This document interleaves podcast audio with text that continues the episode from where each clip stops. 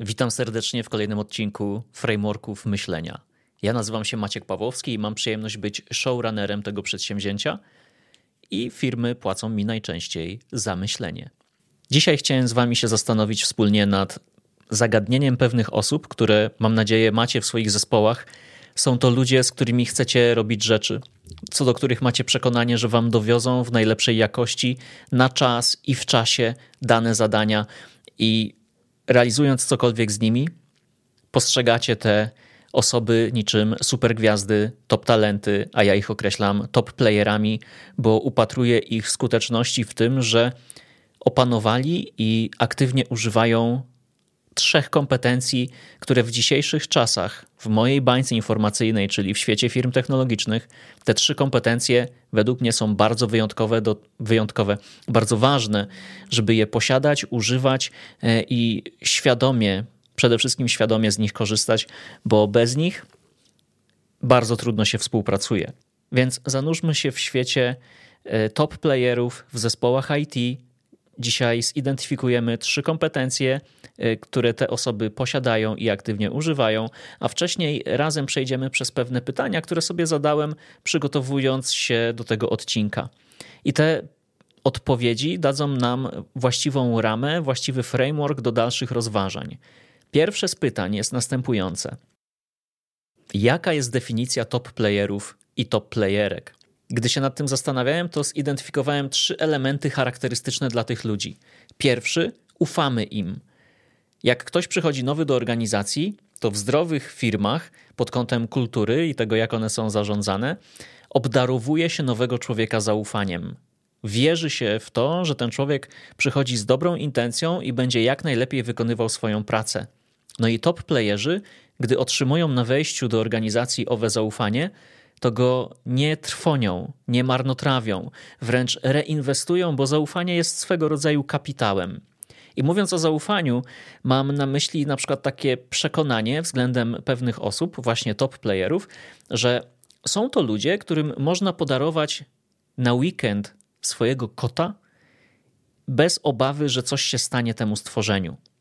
Więc mamy takie przekonanie, że są odpowiedzialni że jeżeli się za coś wezmą, to zrobią to na wysokim poziomie jakości, a jeżeli nie będą potrafili sobie z czymś poradzić, to do nas przyjdą, bo pewną wypadkową tego zaufania jest też taka otwartość w rozmowie. Jeśli komuś ufamy, to będziemy otwarcie przychodzić do tej osoby i mówić o problemach, o wyzwaniach, o trudnościach, i jednocześnie top playerzy też będą się odwdzięczać tym samym. Nie będzie tutaj ukrytej gry, nie będzie jakiejś polityki, będzie zaufanie. Zaufanie, które jest jednym z największych e, kapitałów, którym obracamy w organizacjach, często jednak je marnotrawiąc, ale nie w przypadku top playerów. Druga cecha, drugi element, który ich charakteryzuje, to w zasadzie jest takie doświadczenie ze współpracy z nimi, bo z top playerami lubimy po prostu robić rzeczy. Na samą myśl, kiedy mamy do wykonania jakieś zadanie z tą osobą, albo do rozwiązania jest jakiś problem z tą osobą, to aż wewnętrznie się cieszymy, że będziemy to robić właśnie z tą osobą. Top playerzy kreują wokół siebie swego rodzaju vibe, atmosferę, takie pole grawitacyjne, które przyciąga innych ludzi do nich. I jeżeli inni ludzie mają coś z nimi robić, to wewnętrznie odczuwają swego rodzaju, nie wiem czy to jest radość, ale Hmm. Pozytywne, pozytywne emocje, pozytywne wibracje się w, w nas budzą, kiedy mamy coś do zrobienia z top playerem, bo w przeciwnym razie, kiedy mamy do czynienia z kimś na zupełnie drugim e, biegunie, mogłoby się zrobić, zrodzić takie poczucie, że o, chcę jak najszybciej zrobić to zadanie z tym człowiekiem i mieć z nim jak najmniej do czynienia. A z top playerem zawsze możemy sobie o czymś jeszcze porozmawiać, trochę zbudować relacji, jeżeli oczywiście my też tego potrzebujemy. E, nie musimy się tylko skupiać na pracy i traktujemy się przede wszystkim jak ludzie. Trzecia cecha, która według mnie jest charakterystyczna dla top playerów i top playerek, to przewidywalność. Wiemy, może mamy tylko przekonanie, ale graniczące z pewnością, że jak przyjdziemy do tej osoby z danym tematem, to wiemy, jak ta osoba się zachowa. Nie musimy wróżyć z fusów, nie musimy się zastanawiać danego dnia, czy ten człowiek będzie miał dobry humor, czy należy dookoła niego chodzić jak na palcach, bo jeden niewłaściwie postawiony krok skończy się dla nas urwaniem głowy. Top playerów charakteryzuje przewidywalność ich zachowań, ich stanów emocjonalnych i nie zrozumcie mnie źle. Każdy może mieć gorszy dzień, ale na pewno kojarzycie ludzi, którzy są mniej lub bardziej przewidywalni, po których mniej lub więcej możecie się e, spodziewać danych zachowań. W przypadku top playerów mamy tę przewidywalność, wiemy e, do czego mogą doprowadzić ich pewne sytuacje i jednocześnie mamy przekonanie, że jeżeli przyjdziemy i poprosimy o pomoc, to ta osoba e, nie spuści nas, brzydko mówiąc, po brzytwie, tylko jeżeli będzie w stanie nam pomóc, to pomoże, albo przynajmniej pokaże właściwy kierunek. Zatem definiując top playerów, ja y, wyszczególniam trzy rzeczy. Potrafią rekapitalizować, zwiększać kapitał zaufania, którym się ich obdarowuje, to jest pierwsza rzecz. Druga, lubimy z nimi po prostu robić rzeczy, wewnętrznie się cieszymy na samą myśl o tym. I trzecia rzecz, są przewidywalni, wiemy, że jak poprosimy ich o coś, to nam nie odmówią albo wiemy, że na przykład mogą nam odmówić, bo są też asertywni, ale nie jest to na zasadzie e, ruletki, w której nie mamy pewności co do zachowania tej osoby. Przewidywalność w zachowaniach. Te trzy elementy dla mnie definiują top playerów. Jak ich zatem rozpoznać w tłumie? Myślałem o tym i w pierwszej chwili przyszła mi do głowy e, następująca rzecz. Ci ludzie pracują w ciszy, a efekt robi hałas ich, a przepraszam, hałas robi efekt ich pracy. Pracują w ciszy, a hałas robi efekt ich pracy. Chodzi o to, że top playerzy skupiają się na swojej robocie, a nie skupiają się na wewnętrznej polityce, obgadywaniu ludzi, ploteczkach. Można z nimi rozmawiać na różne tematy, żeby to było jasne. Niemniej ich fokus, ich koncentracja jest na tym, na co się umówiliśmy – to po pierwsze. Druga, y, według mnie istotna rzecz, po której możemy ich rozpoznać, to cechują się oni taką zespołowością, wspólnotowością. Ważna jest dla nich y, wspólnota, którą mamy w firmie czy w zespole, jest ona bardziej istotna niż ich partykularne interesy. Zatem przejawiają różnego rodzaju zachowania wspierające, pomocowe, takie właśnie dążące do tego, żebyśmy byli zespołem, bo jesteśmy w wielu tematach razem, razem gramy do tej samej bramki, może różnymi sposobami, więc ich zespołowość jest bardziej zauważalna niż indywidualizm.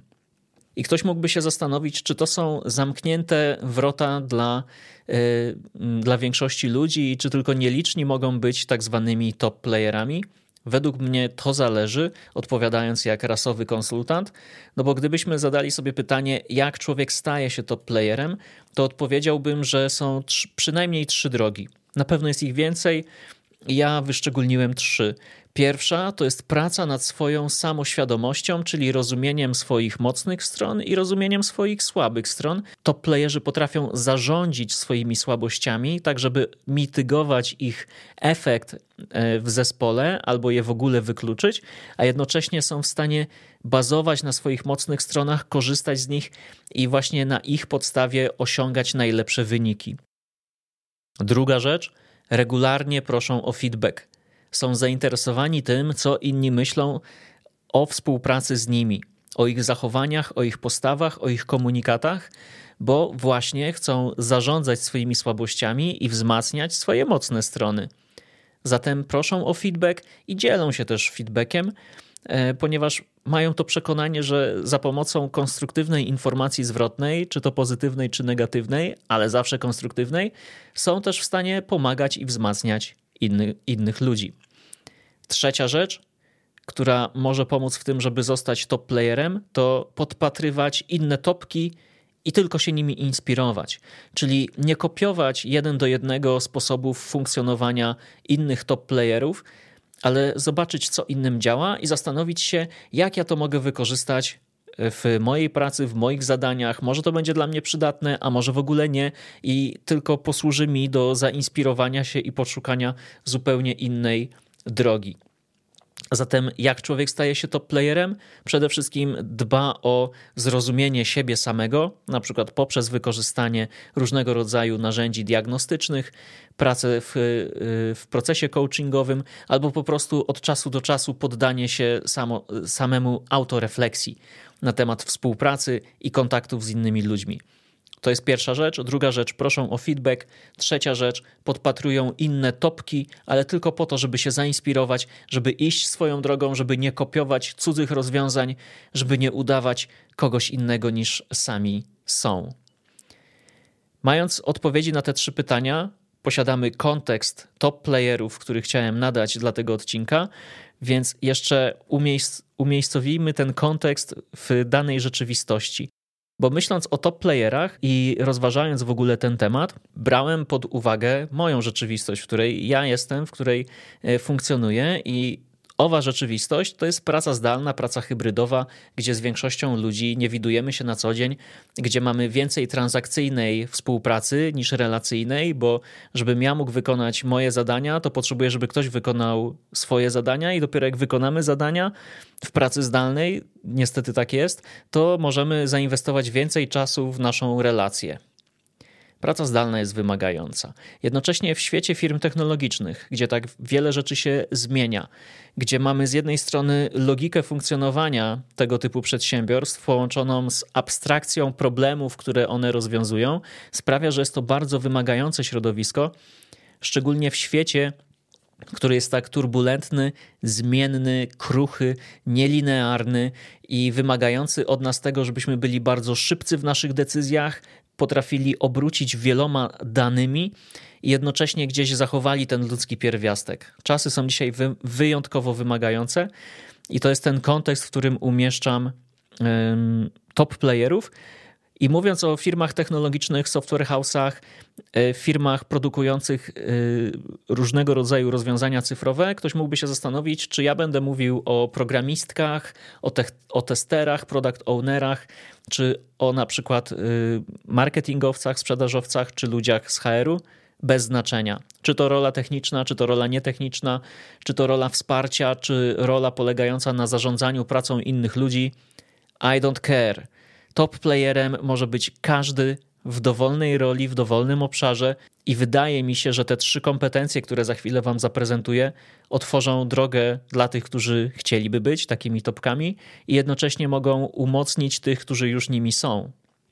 A w ogóle ten materiał, gdyby go oglądały osoby zaczynające pracę w y, firmie, czyli nowi ludzie, mam pełne przekonanie, że stosując się do tych trzech kompetencji, właśnie w takim środowisku pracy zdalnej, firm technologicznych, gdzie jest nielinearnie, gdzie jest y, turbulentnie, gdzie jest bardzo zmiennie, to te trzy kompetencje mogą Wam bardzo pomóc w tym, żeby zostać topkami w nowych firmach. I nie zawsze dowożenie wyników per se y, pozwala to udowodnić, bo to jest bardziej zniuansowane, ale dzisiaj w to nie wchodźmy. Dzisiaj skupmy się na tych trzech kompetencjach, o których chcę Wam opowiedzieć, właśnie w kontekście top playerów, tak jak ich opisałem, czyli ludzi, którym ufamy, z którymi chcemy robić rzeczy i którzy są przewidywalni. I na końcu tego wszystkiego dowożą swoje wyniki i pracują jakościowo, posiadają swoisty etos pracy, pewne wartości, pewne wewnętrzne przymioty, które im pomagają w tym, ale dzisiaj w to nie wchodzę. Dzisiaj zajmę się właśnie trzema kompetencjami, które mogą pomóc. I pierwsza kompetencja to jest responsywna komunikacja. W dobie pracy zdalnej, w firmach hybrydowych, ale w ogóle w czasach, gdzie mamy tak wiele informacji dookoła nas, komunikacja jakakolwiek stała się bardzo trudna, a w firmach technologicznych pracujących zdalnie jeszcze trudniejsza. Dlatego responsywna komunikacja jest na wagę złota. I co się za tym kryje? W ramach tej kompetencji jest kilka podkompetencji, które się składają na e, właśnie responsywną komunikację. I jako pierwsza podkompetencja w tym wymiarze to jest odpowiadanie na pytania. O co chodzi, ktoś by powiedział, ale uwierzcie mi, w świecie tak przeładowanym informacjami różne rzeczy nam umykają i zdarza się ludziom, że nie odpowiadają na zadane pytania z różnych powodów. top player nie pozwoli sobie na to, żeby pominąć jakieś pytanie skierowane e, albo w stronę tej właśnie osoby, albo o obszarze tej osoby. Top player jest bardzo świadom komunikacyjnie. Top player wie, jak oddzielać właściwe komunikaty od niewłaściwych i wie, które kanały komunikacyjne powinien obserwować, żeby żadne pytanie właśnie nie umknęło. Top playerzy są też y, responsywni w komunikacji na takiej zasadzie, że nie ignorują pytań klienta i klienta czy też zespołu i rozumieją, że czas to pieniądz. I to sprawia, że oni są widzialni w firmie i dbają w ogóle o bycie widzialnym, bo jest to wyjątkowo istotne w czasach, gdzie nie widzimy się na co dzień, gdzie głównie pracujemy na różnego rodzaju komunikatorach czy na mailach, to top playerzy zaznaczają swoją obecność.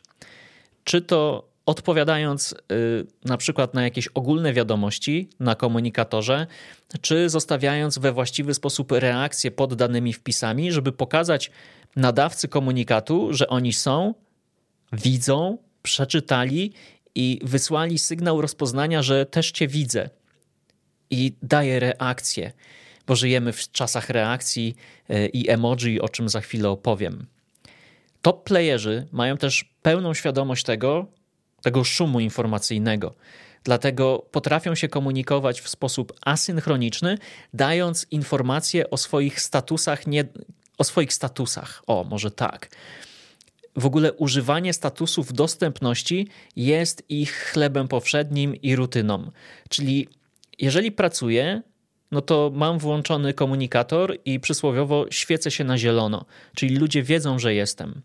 Jeżeli nie pracuję, to jednoznacznie to komunikuje w ten czy inny sposób. Na przykład na Slacku, czyli dosyć popularnym komunikatorze, mogę ustawić sobie status, który będzie mówił: Jestem w pracy, nie mam mnie, jem obiad, poszedłem na spacer, e, wyprowadzam psa.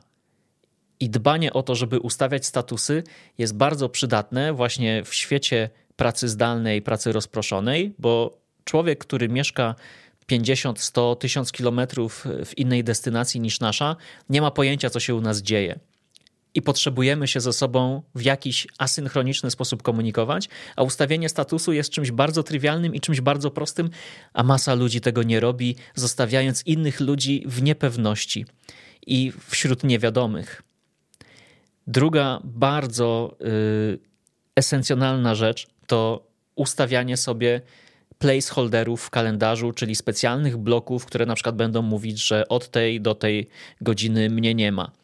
Albo w swoich godzin pracy ustawienie jest też równie istotne, bo to wysyła znowu jednoznaczny komunikat, kiedy jestem, a kiedy mnie nie ma. A dzisiaj najgorszą rzeczą, jaką możemy zrobić sobie we współpracy w formie zdalnej czy hybrydowej, jest osadzenie się wśród niepewności i niewiadomych. To jest najgorsze, co możemy sobie zrobić, bo wtedy się zastanawiamy, dlaczego ten człowiek mi nie odpowiada, e, dlaczego muszę tyle czekać na e, efekt e, pracy tej osoby i ona blokuje moje efekty, przez co się czuję nie okay z tym. To wszystko sprowadza nas, to wszystko, czyli używanie statusów dostępności, sprowadza nas do tego, że jedną z podkompetencji w ramach responsywnej komunikacji top playerów jest intencjonalne używanie elektronicznego kalendarza. I sprowadza się to znowu do prozaicznych rzeczy. Jeżeli jestem zaproszony na spotkanie, to nacisnę, że będę a jak mnie nie będzie, to też nacisnę, że mnie nie będzie. A osoby, które na co dzień e, pracują w branży technologicznej, notorycznie zdarza się im nic nie naciskać i nie wiadomo, czy ten człowiek przyjdzie, czy nie przyjdzie. Ludzie siedzą na spotkaniu, czekają na e, pełen komplet uczestników, patrzą w kalendarz i mówią: O, ta osoba nic nie kliknęła czy tak, czy nie, czy może, to może niech ktoś napisze do tego człowieka. I to jest ogromna strata czasu, ogromny waste, ogro, ogromna, y, ogromne marnotrawstwo top playerzy nie lubią marnotrawstwa. Są esencjonalistami i e, skupiają się na tym, żeby tematy szły naprzód, żeby ludzie czuli się ok i żebyśmy wiedzieli, co tutaj robimy, po co to robimy i żebyśmy mieli właściwą przestrzeń do tego, co chcemy robić.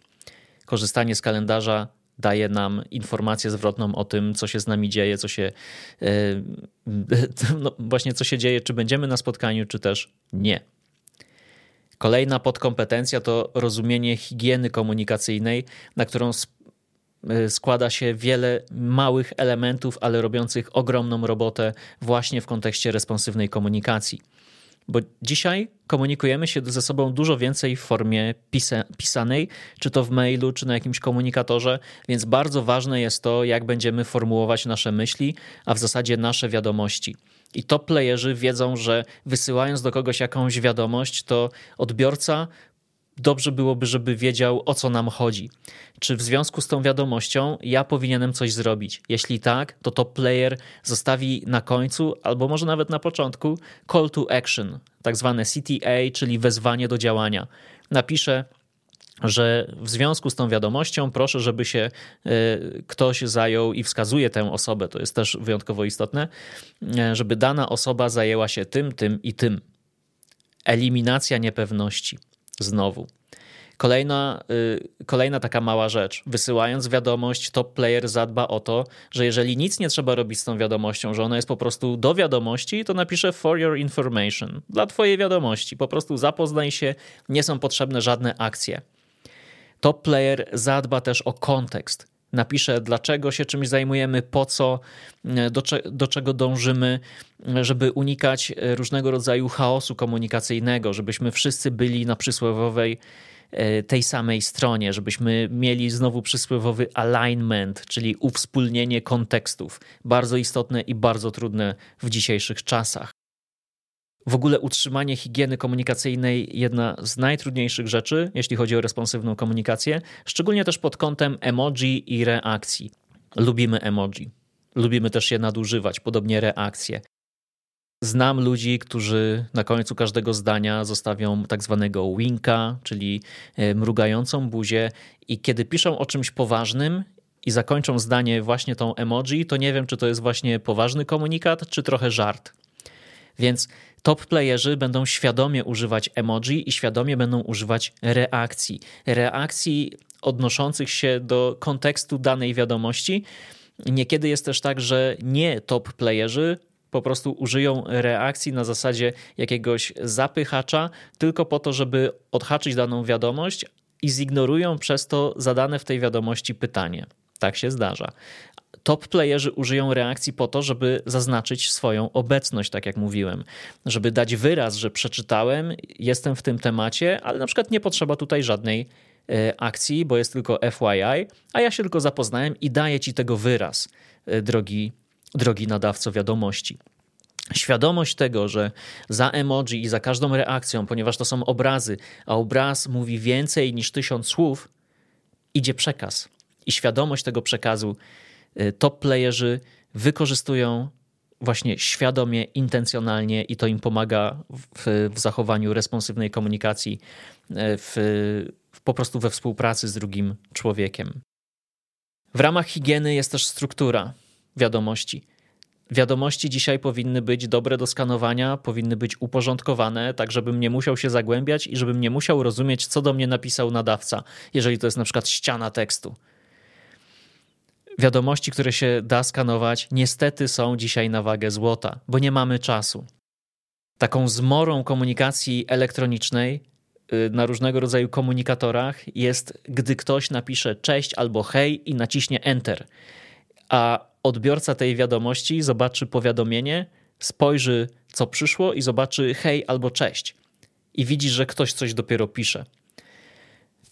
Okej, okay, czasami mnie też się to zdarza i wtedy czuję się źle dbam o to, żeby e, po napisaniu słowa cześć, hej, czołem, witam, e, nie naciskać Entera, tylko napisać to co, e, to, co mam do przekazania, po to, żeby poszło to jako jedna wiadomość, jako jedno powiadomienie, bo znowu żyjemy w czasach, w których mamy ogrom szumu informacyjnego, więc redukowanie tego szumu, dbanie o, higien, dbanie o higienę komunikacyjną jest na wagę złota.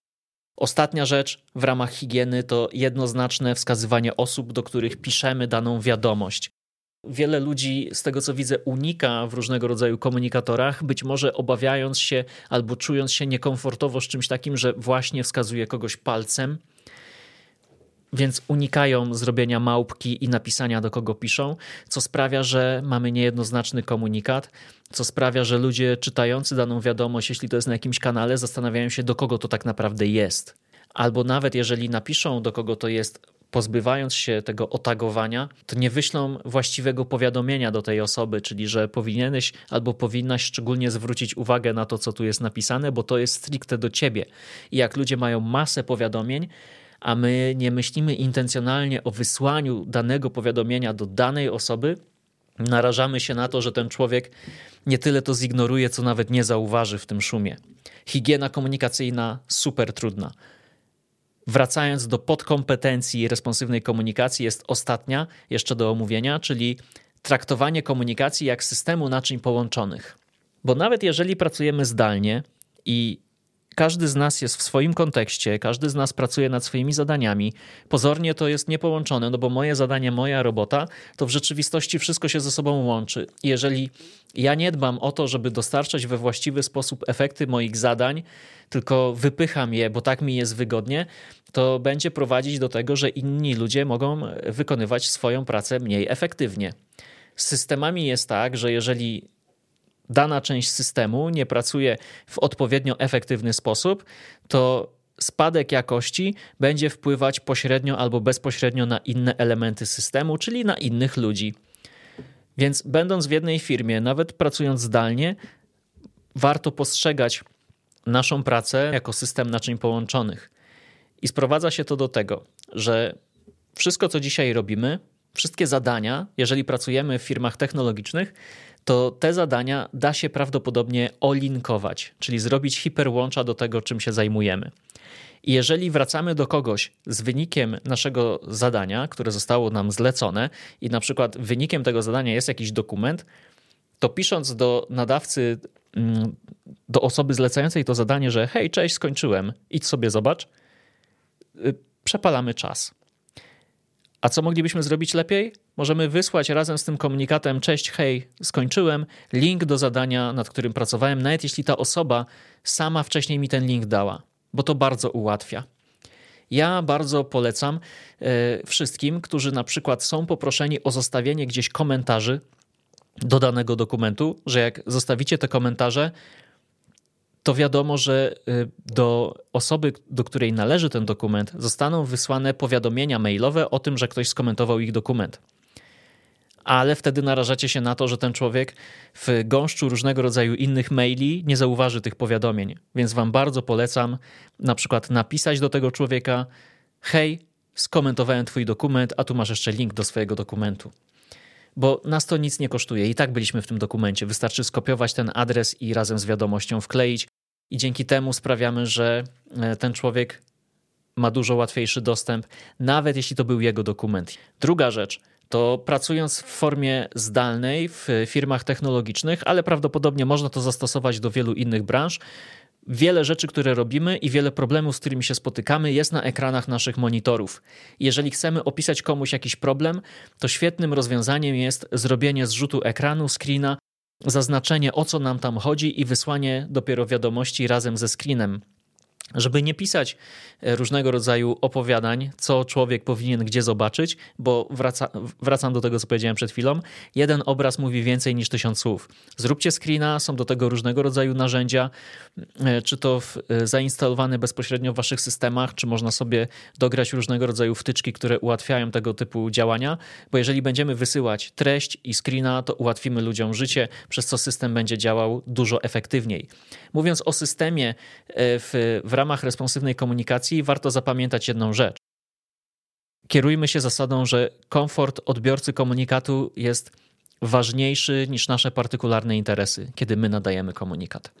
Czyli nie chodzi o to, żeby wypychać od siebie zadania i jeżeli nad czymś pracujemy, tylko napisać hej, skończyłem, tylko napisać hej, skończyłem, tu masz link, bo odbiorcy będzie łatwiej w to wejść, przez co system będzie działał efektywniej, przez co y, będzie nam się po prostu ze sobą lepiej współpracować i będziemy postrzegani jako top playerzy. Wszystko, co powiedziałem do tej pory w ramach responsywnej komunikacji, nie wydaje mi się, żeby było jakąś fizyką kwantową, prawda? To są względnie proste rzeczy, o których warto pamiętać, a z jakichś powodów Wiele osób się do tego nie stosuje. A wszystko w ramach tej responsywnej komunikacji sprowadza się do eliminacji niepewności i niewiadomych.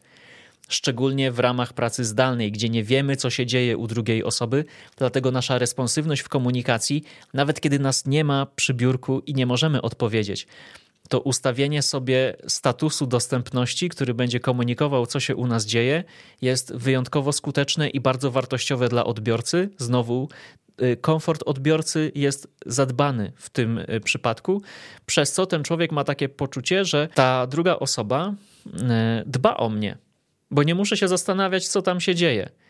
Dzięki czemu wolę robić z człowiekiem, który eliminuje niepewności i niewiadome w mojej rzeczywistości, niż z kimś, kto będzie ich Y, tworzył w nadmiarze. Chodźmy do kolejnej kompetencji. Kompetencji, y, która mówi o tym, jaki jest warsztat pracy własnej top playera. Jeżeli jesteście top playerami albo chcecie takimi osobami być, to warto omówić z mojej perspektywy cztery podkompetencje. Przede wszystkim top playerzy korzystają z narzędzi typu single player. Co to znaczy? Jak jesteśmy w pracy, i mamy swoje zadania, bardzo możliwe, że mamy jakieś systemy do zarządzania zadaniami i widzimy zadania wszystkich ludzi z zespołu. No i to są ich zadania. My mamy swoje. Patent polega na tym, że im lepiej ogarniamy swoje zadania i wiemy, co mamy do zrobienia, na kiedy, w jaki sposób, gdzie w ogóle przechowujemy swoje zadania, e, w jaki sposób nimi zarządzamy. Nawet jeżeli w zespole jest z góry ustalony jakiś sposób, to my i tak lubimy po swojemu pewne rzeczy robić i mniej lub bardziej dostosujemy się do tego, co oczekuje zespół, a koniec końców chodzi o realizację zadań, o to, żeby nie było przestojów, o to, żeby nie było sytuacji, której ktoś czegoś nie dowiózł mm, i nie wiadomo w sumie, co się wydarzyło. Więc posiadanie własnego systemu zarządzania swoimi zadaniami jest bardzo istotne i ten system to może być jakaś aplikacja, Todoist, Things, nawet taski w, w, Google, w Google Workspace. Jest tego dzisiaj od groma. Każdy wybierze coś wygodnego dla siebie. Można używać papierowego kalendarza, cokolwiek wam działa. W, w, skrajnych. To jest dla mnie skrajna sytuacja, sam tak robię. Jak mam za dużo zadań i wiem, że danego dnia muszę dowieść najważniejsze rzeczy, to biorę zwykłą kartkę papieru, takiego małego postita i sobie wypisuję te najważniejsze rzeczy i jeśli ich nie zrobię, to nie odejdę z tego miejsca. To jest tak zwany last resort, ostatnia deska ratunku. I wiem, jak grać w tę grę y, w trybie single player. Top playerzy wiedzą, jak to robić.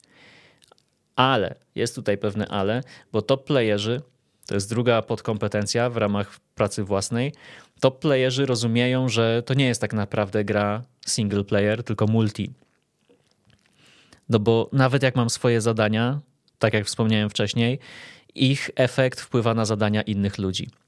Więc w ramach tej wspólnej gry, wspólnego realizowania mm, projektów, super kluczowe jest informowanie o statusie zadań. Co się dzieje z tym zadaniem, na jakim jestem etapie, czy już kończę, czy nie, czy mam jakieś problemy, czy też nie. I dobrze mnie zrozumcie, nie chodzi o to, żeby się tłumaczyć przed ludźmi. Chodzi o to, żeby się ze sobą synchronizować, żeby się informować, co się dzieje z tymi zadaniami. Bo jak sobie przypomnicie ostatnią sytuację, w której coś nie zostało zrobione na czas dla Was, to założę się, że Wasze pretensje nie dotyczyły tego, że to nie zostało zrobione na czas. Założę się, że mieliście pretensje o to, że się nie dowiedzieliście odpowiednio wcześnie, że Wam nie powiedziała ta osoba na y, pewnym etapie swojej pracy, że to nie będzie na ten dzień, na który się umówiliście. To jest zazwyczaj problem. Nie to, że rzeczy się przesuwają, tylko to, że nie wiemy, że rzeczy się przesuną, bo, albo już się przesunęły i nic z tym nie robimy. A jakbyśmy informowali o statusie zadań, to możemy tutaj zadziałać w myśl e, zasady, że złe informacje przekazane odpowiednio wcześnie to dobre informacje. Bo informując się o statusie zadań, informując się o przesuwających deadline'ach, możemy na przykład podjąć decyzję, czy na pewno to robimy w takiej formie, czy powinniśmy to zrobić w inny sposób. Top playerzy rozumieją, że nawet jeżeli robią zadania w trybie single player, to to tak naprawdę jest multi. Że gramy z innymi ludźmi w tę grę. Super istotne. I to sprowadza się do tego, że e, w zespołach prawdopodobnie funkcjonują jakieś zasady dotyczące komunikacji. Czy to zostały one oficjalnie skodyfikowane gdzieś, czy po prostu pracujemy w myśl jakiegoś zdroworozsądkowego podejścia, to top playerzy stosują się do ustalonych w zespole zasad dotyczących przepływu zadań. I jeżeli czegoś nie robią na czas, będą mieć w jakimś obszarze obsuwę, to poinformują o tym, bo wiedzą, że to nie jest gra w singla, tylko w multi.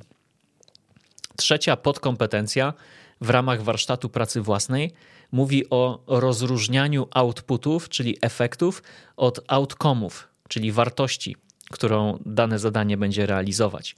I top playerzy potrafią to rozróżnić i dążą do tego, żeby jak najwięcej maksymalizować wartości, czyli outcome'u, a nie trzaskać zadania tylko po to, żeby być zarobionym, tylko po to, żeby skreślać z listy, bo możemy wykonać 100 zadań, a mogą one dać niewielki efekt. Jak rozróżnić outputy od outcome'ów? Dam Wam przykład w kontekście przekazania komuś informacji zwrotnej. Jeżeli chcecie przekazać komuś feedback, to to jest zadanie. Zadanie, którego efektem jest przekazanie feedbacku, czyli to będzie output. Idę do kogoś i mówię, co mi się podoba i co mi się nie podoba. Albo jedno i drugie, albo jedno z dwóch. I to jest efekt. Pójdę, zrobię, wykonam, skreślę z listy, feedback przekazany, dziękuję, jest fajnie. Ciesz się odbiorco feedbacku. Problem polega na tym, że jeżeli skupię się tylko i wyłącznie na outpucie, czyli tylko i wyłącznie na przekazaniu feedbacku, żeby zrzucić to z siebie, powiedzieć to, co myślę i być z siebie zadowolonym, to mogę wjechać na jakąś minę. Bo jeżeli przekażę ten feedback w nieodpowiedni sposób do, do tego, jak odbiorca chce go otrzymać, to mogę osiągnąć efekt, czyli wykonać zadanie, ale ta osoba może zareagować nie w taki sposób, jakbym tego oczekiwał na ten feedback. Bo dając komuś feedback, oczekujemy albo poprawy, albo zwiększenia efektywności, albo podniesienia wartości z jakiegoś działania. A jeżeli zrobimy to w niewłaściwy sposób, to możemy człowieka zdemotywować. Dlatego tak istotnym jest myślenie o outcome, czyli o wartości, żeby ten feedback był wartościowy dla tego człowieka, żeby go nie zaorał, tylko wzmocnił, żeby pokazał mu to, y, jak my patrzymy na daną sprawę, i w związku z całym tym procesem, żeby ten człowiek osiągał więcej. Więc chodzi o wartość, nie o efekt. Możemy się narobić, a z tego narobienia może być naprawdę niewiele wartości. I to prowadzi do tego, że top playerzy są w stanie rozróżnić jedno od drugiego, są w stanie też nadać pewne priorytety i są w stanie zauważyć, że w danej czynności jest więcej wartości, więc skupmy się na niej, a na przykład te, gdzie są tylko outputy, możemy sobie darować, bo po prostu narobimy się, ale niewie, niewiele z tego będzie. Ostatnia podkompetencja z kategorii warsztat pracy własnej, coś co mam wrażenie zanika coraz bardziej, to umiejętność pisania. W ramach umiejętności pisania wchodzi na przykład dbanie o klarowność przekazu, żeby nasz odbiorca, odbiorca wiedział o co nam chodzi, czyli CTA, call to action, for your information, struktura. Top playerzy potrafią w ten sposób komunikować się i rozumieją, że w dzisiejszych czasach musimy się naprawdę dużo napisać, więc warto zainwestować w swoją umiejętność pisania, w to, żeby ten tekst był w jakiś sposób ustrukturyzowany, pozbawiony literówek, bo jak macie tekst pełen literówek, nawet jak na nie nie zwracacie uwagi, ale jeśli będzie tego za dużo, to aż nie chce się czytać. Top player chce, żebyśmy czytali wiadomości od tej osoby, dlatego będzie przykładać uwagę do umiejętności pisania i gdzieś będzie myśleć o tym, e, żeby odbiorca tego tekstu chciał się z tym zapoznać, zastosować i na przykład nam odpisać. Czyli znowu przekłada własne partykularne interesy, wypchanie jakiejś wiadomości e, nad wróć. Najważniejszy jest komfort odbiorcy. Wiecie o co chodzi. Higiena treści, wspomniana unikanie literówek, ale też unikanie różnego rodzaju śmietnika językowego i w kontekście umiejętności pisania coś, co robi bardzo niewiele osób, a ci, co to robią, e, zazwyczaj są doceniani i właśnie postrzegani jako top playerzy, to sporządzanie notatek. A w ogóle żyjemy w czasach, gdzie robienie notatek jest wyjątkowo proste, bo możecie użyć do tego czata GPT. I będąc na spotkaniu, pisząc jakieś spostrzeżenia, nawet jeżeli to jest chaotyczne, można wrzucić owe spostrzeżenia do mm, czata, poprosić, zrób mi z tego notatkę i czat zaproponuje coś, co może mieć ręce i nogi, a my to tylko poprawimy.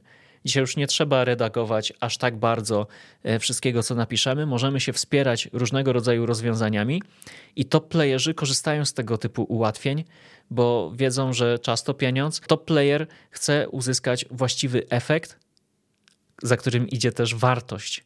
Więc nie muszę siedzieć nad daną notatką godzinami, mogę się wesprzeć zewnętrznym narzędziem po to, żebyśmy mogli pójść z tematami dalej. Po to, żeby e, coś po naszym spotkaniu zostało, niż tylko nasza rozmowa, która gdzieś uleci w niepamięć sporządzanie notatek, umiejętność pisania, higiena treści, żeby to było uporządkowane, bez literówek, z call to action albo z informacją, że to jest tylko do zapoznania się i dbanie o to, żeby odbiorcy zrozumieli to, co chcemy przekazać, charakteryzuje top playerów, bo wszystko to sprowadza się do tego, że z jednej strony w pracy zdalnej gramy dużo w singla, skupiamy się na swoich zadaniach, skupiamy się na tym, żeby dowozić własne rzeczy i pracujemy tak, jak nam jest najwygodniej, ale in the end, koniec końców, to jest tak naprawdę gra e, multiplayerowa, czyli nastawiona na zespołowość, na wspólnotę, na to, żebyśmy razem robili rzeczy i osiągali to, na co, e, na co się umówiliśmy. Druga kompetencja warsztat pracy własnej składający się z korzystania z narzędzi single player, rozumienie, że nie jest to single, tylko multi, rozróżnienie outcome'ów od outputów i umiejętność pisania. Czas na ostatnią, trzecią kompetencję, którą nazwałem zarządzanie niewiadomą. Dużo dzisiaj było niewiadomych i uważam, że to jest osobna kompetencja, którą top playerzy mają całkiem nieźle rozwiniętą i każdy z nas, jeżeli będzie chciał, może ją nabyć o co chodzi w zarządzaniu niewiadomą. Pierwsza podkompetencja, która wchodzi do, tego, mm, do tej kategorii, mówi o zadawaniu pytań dotyczących swoich zadań. Top playerzy nie wychodzą z założenia, że wszystko jest oczywiste. Top playerzy wolą doprecyzować dane kwestie, szczególnie dotyczące ich zadań, bo znowu, w, w, kiedy pracujemy ze sobą zdalnie, w sposób rozproszony, wiele tematów, wiele informacji może gdzieś uciec. Ludzie nie mają czasu, więc mogą nam coś przekazać w niewłaściwy sposób, a top player działa w myśl zasady, że można się przez chwilę wstydzić i o coś dopytać, e, niż e, wstydzić się potem przez całe życie, bo się nie zapytało na przykład o to, jaki ma być output z tego zadania, a jaki ma być outcome. Jakie są oczekiwania względem mnie. To jest druga już w sumie podkompetencja, mówiąca o zadawaniu pytań dotyczących swoich postępów, czyli aktywne zbieranie feedbacku. Top player ma gotowość, żeby zapytać. I te pytania są z odpowiednią intencją. Pytam cię o to zadanie, bo chcę je wykonać jak najlepiej. I czasami ludzie nie wiedzą o co pytać. I można też tak powiedzieć. Gdy dostajecie nowe zadanie, nie macie pojęcia, nie wiecie o co zapytać, to powiedzcie osobie, mm, która wam to zleca: Słuchaj, nie wiem o co cię zapytać. To jest dla mnie terra incognita, nie mam pojęcia, jak się za to zabrać. E, co według ciebie jest najważniejsze? Albo inna forma tego pytania: o co powinienem cię zapytać? I wtedy otwieramy pewien dialog, otwieramy pewną rozmowę i zarządzamy niewiadomymi. I osoba, która zleca nam to zadanie, dowiaduje się, czego my nie wiemy. Bo ludzie nie wiedzą, czego inni nie wiedzą. Często nie wiemy sami, czego nie wiemy, a już w ogóle nie mamy pojęcia, czego nie wie druga osoba.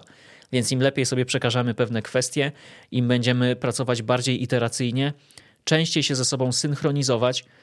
Synchronizacja dzisiaj kontekstów jest na wagę złota to będziemy zarządzać niewiadomą. Jeżeli będziemy to robić, to będziemy postrzegani jako top playerzy, szczególnie w trybie pracy zdalnej. Top player jest też otwarty albo jest też otwarta na różne punkty widzenia. Nawet na te e, wychodzące od ludzi, którzy są totalnie w kontrze. Top player nie będzie na to zamknięty, będzie chcieć się obwąchać zobaczyć, o co, ci, o co ci chodzi, człowieku. Rozumiem, że się nie zgadzasz, pokaż mi swój punkt widzenia, bo top player wychodzi z takiego założenia, że nawet jeżeli ktoś jest w kontrze, to może mieć w jakiś sposób rację. Bo nie chodzi tutaj o to, żeby sobie udowodnić coś kto w danym temacie ma więcej racji, czyja prawda jest y, tą y, ostateczną.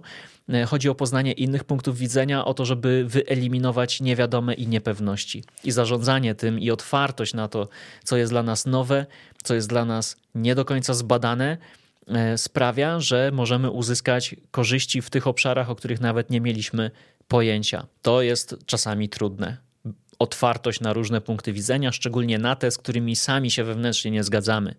może to być dla wielu odpychające, ale nikt nie powiedział, że będzie łatwo. Niemniej, bycie otwartym wydaje mi się, że można w sobie wypracować. Nawet jeżeli mamy raczej postawę, postawę zamkniętą i nie, do, nie chcemy zbyt wielu informacji, które są w kontrze do tego, co myślimy, to jeżeli stwierdzimy, że hmm, może mieć to sens, mam takie przekonanie, że jest to coś do względnego osiągnięcia. Kolejna podkompetencja to korzystanie z dostępnych baz wiedzy, żeby właśnie zniwelować niepewność i niewiadomą, oraz wykorzystanie tych informacji, które już są dostępne. Top playerzy wiedzą, yy, kogo o co zapytać. Więc wchodzi tutaj też kwestia umiejętności pozyskania informacji. I top playerzy stosują taką zasadę, że jak już uzyskają jakieś informacje od danej osoby, to sobie je gdzieś zapiszą, gdzieś zanotują, umieszczą w jakiejś bazie danych, czy to w ramach swoich y, single playerowych narzędzi, czy w ramach y, trybu multiplayer, ale chodzi o to, żeby dwa czy trzy razy nie wracali z tą samą rzeczą do tej samej osoby. Nikt nie lubi, jak ktoś ciągle przychodzi i pyta o to samo. Czasami już nam się pojawia taka myśl, że hej, sprawdź sobie w Google, albo zapytaj w dzisiejszych czasach czata GPT, niech ci powie. Dlatego top player, jeżeli pozyskuje jakąś wiedzę, to traktuje ją bardzo poważnie. Jest to skarb, który należy gdzieś zapisać, skodyfikować i umieć to odnaleźć. Top player też potrafi wykorzystać to, co już ma. Ludzie czasami mówią: Nie wiem coś na dany temat, więc muszę się dowiedzieć, więc będę potrzebował czasu, więc całe to działanie zajmie więcej. A niekiedy tak jest, że informacje są już w organizacji, tylko należy do nich sięgnąć. I to player, jako osoba, która posiada umiejętność pozyskiwania informacji, wie, kogo o co zapytać albo ma przynajmniej gotowość do zapytania kogokolwiek, kto wie coś na ten temat, kto mnie może wprowadzić, kto może mi skrócić drogę, kto może przyspieszyć mój proces uczenia się. To jest wyjątkowo istotne, szczególnie w czasach, gdzie mamy tak wiele tematów do ogarnięcia i niewiadomych jest masa. A to wszystko sprowadza nas do tego, że top player posiada pewnego rodzaju sprawność w uczeniu się o sobie i o organizacji. Bo jeżeli będzie zadawać pytania dotyczące swoich zadań, dotyczące swoich postępów, zbierać różnego rodzaju różne punkty widzenia, nawet te antagonistyczne, to będzie cały czas w procesie uczenia się o sobie. A korzystając z podkompetencji typu korzystanie z dostępnych baz wiedzy, wykorzystywanie tych informacji, które już są dostępne, albo rozwijanie umiejętności pozyskania informacji, będzie się uczyć o organizacji, o firmie jako takiej. I to jest według mnie bardzo kluczowe w czasach, gdzie mamy pokokardkę informacji, gdzie żyjemy cały czas w jakimś szumie informacyjnym i tych niewiadomych i niepewności jest bardzo wiele, dlatego zarządzanie nimi jest charakterystyczne dla top playerów. To były trzy kluczowe według mnie kompetencje: zarządzanie niewiadomą, wartość pracy własnej oraz responsywna komunikacja. Mam takie poczucie, że są to kompetencje, które jest w stanie nabyć każdy. A może jakiejś kompetencji tutaj brakuje? I bardzo świadomie niewiele czasu poświęciłem na postawę, na wartości, na to, co może być charakterystyczne z punktu widzenia predyspozycji e, czy e, jakichś naturalnych zdolności top playerów. Świadomie skupiłem się na tych kompetencjach, bo mam takie przekonanie, że każdy może być top playerem, bo mówimy tutaj o tym, co nas, jakie zachowania mogą doprowadzić nas do tego, że będziemy chcieli ze sobą współpracować, że będziemy sobie ufać i że wprowadzimy przewidywalność do współpracy z innymi ludźmi. I w zasadzie można o tym nagrać pewnie jeszcze jeden, dwa, trzy, ileś odcinków, bo dzisiaj podzieliłem się tylko i wyłącznie moją perspektywą na trzy kompetencje. Ktokolwiek słucha tego podcastu, na bank jest w stanie dołożyć czwartą, piątą, szóstą. Pewnie byśmy zrobili jakąś top 10 na miękko. No bo gdyby, gdybym was zapytał, jakie kompetencje charakteryzują top ludzi, z którymi wy współpracujecie, takie, które można względnie łatwo nabyć, takie mniej więcej, znaczy nie mniej więcej, ale w stylu, który dziś wymieniłem. Jestem ciekaw waszych odpowiedzi. No i też y, wiedząc, że nie powiedziałem o wszystkim, bo nie mówiłem o postawach, nie mówiłem o wartościach. To są też ważne rzeczy i prawdopodobnie w danej organizacji ktoś może być topką, top playerem, top talentem. Wydaje mi się, że łatwiej jest być top playerem niż top talentem, bo talenty to jest coś, co mamy w sobie naturalnie e, wykreowane, stworzone, to są jakieś nasze zdolności. A bycie top playerem to jest opanowanie minimum tych trzech kompetencji, o których mówiłem, które są względnie w zasięgu każdego z nas. Niezależnie od tego, czy mówimy o top playerze, czy o top talencie, czy o super gwieździe, jest bardzo istotny czynnik, który również wpływa na to, czy możemy być kimś takim w danym miejscu, a tym czynnikiem jest wspierające środowisko. Bez tego może być bardzo, bardzo trudno, ale to jest temat na zupełnie inną historię. Ten odcinek prawdopodobnie wyszedł y, dłuższy niż się spodziewałem, więc jeśli jesteście jeszcze tutaj, szacunek dla Was. Bardzo Wam dziękuję, że zostaliście ze mną do końca. Ciekaw jestem Waszych definicji top playerów, szczególnie pod kątem kompetencji, które te osoby e, mają w swoim skillsecie, w swoim narzędziowniku. Dajcie znać w komentarzach, e, czy gdziekolwiek słuchacie tego podcastu. Z chęcią też przeczytam od Was wiadomości mailowe. No i co? Dzięki za dzisiaj. Widzimy się w kolejnym odcinku. Widzimy, słyszymy. Wszystkiego dobrego dla Was. Do zobaczenia. Cześć.